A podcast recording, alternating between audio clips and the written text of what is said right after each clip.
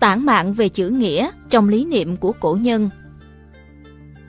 Các bậc hiền đức thời xưa đều có tín niệm kiên định phi thường, không bởi vì lâm vào nghịch cảnh, không bởi vì đối mặt với sinh tử, không bởi vì cám dỗ trước công danh lợi lộc mà vứt bỏ tiết tháo, phẩm chất, nhân nghĩa của mình.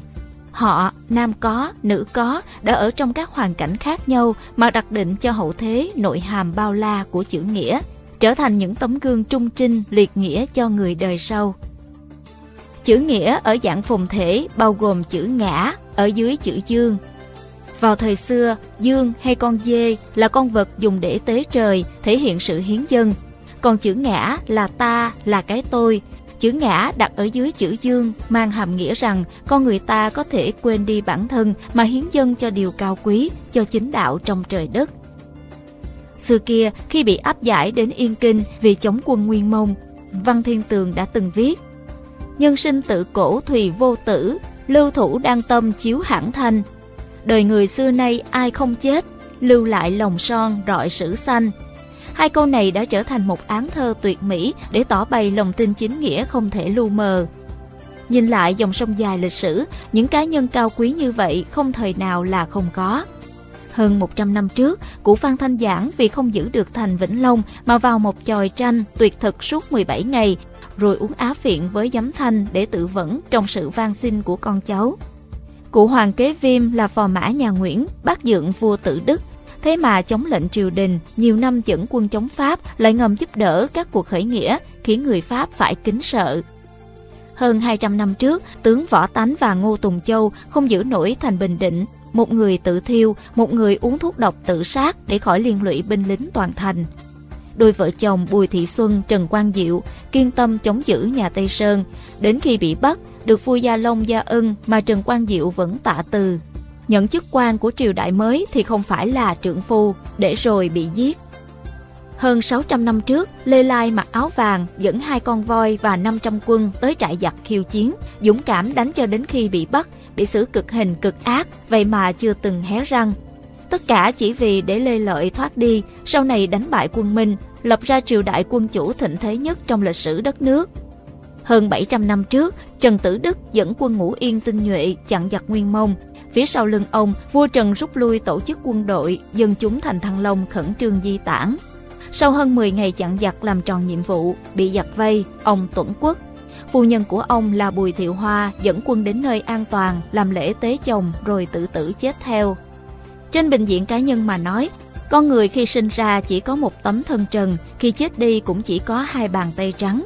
Dẫu đứng trên đỉnh cao của tiền tài, danh vọng, phú quý, tới khi nhắm mắt xuôi tay, hết thảy đều về không. Điều có thể lưu lại chính là tấm lòng nhân nghĩa.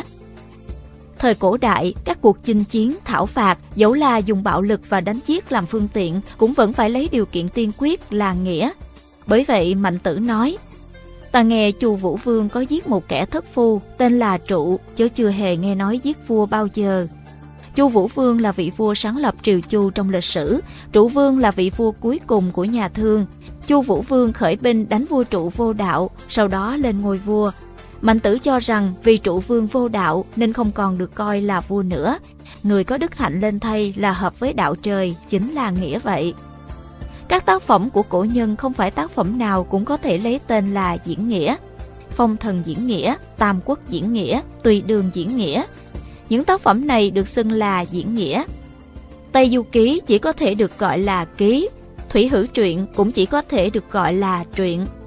Vì sao lại được gọi là diễn nghĩa? Chính là làm rõ hàm ý của chữ nghĩa này Phong thần diễn nghĩa mô tả việc Khương Tử Nha phò tá Chu Văn Vương thảo phạt nhà thương, đem lại chính nghĩa cho thế gian. Tam quốc diễn nghĩa mô tả cách hành xử chí tình của các cá nhân kiệt xuất tại Ngụy, Thục, Ngô trong thời loạn thế Tam quốc. Tùy đường diễn nghĩa cũng là lấy lòng yêu thương dân chúng của Lý Thế Dân làm nền tảng chủ đạo. Lương Sơn anh hùng của Thủy Hữu Truyện, mặc dù tự xưng là thay trời hành đạo, nhưng lại là một nhóm cường đạo, không thuộc về chính nghĩa, nên chỉ là truyện Tây Du Ký mặc dù là ngay chính nhưng không có ý đồ làm rõ nội hàm của chữ nghĩa này nên mới xưng là ký.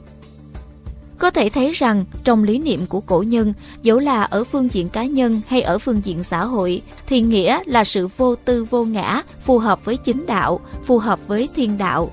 Bởi vì nghĩa là thể hiện của thiên đạo, cho nên xưa nay con người luôn tin tưởng vững chắc rằng chính nghĩa nhất định sẽ chiến thắng tà ác. Bảo vệ chính nghĩa cũng là trách nhiệm của mỗi người. Ngày nay, người ta thường nghĩ rằng ta sống tốt, ta cũng không hại ai hết, ta là người lương thiện. Nhưng như thế nào mới là thiện lương đây? Thời điểm giao tranh giữa cái thiện và cái ác, cái chính và cái tà, cái đúng và cái sai, nếu như ai im lặng trước chính nghĩa thì cũng bằng như ủng hộ cái phi nghĩa. Mỗi người không thể thờ ơ trước lựa chọn của bản thân, bởi đó chính là lựa chọn tương lai, là đang tự diễn nghĩa cho chính mình.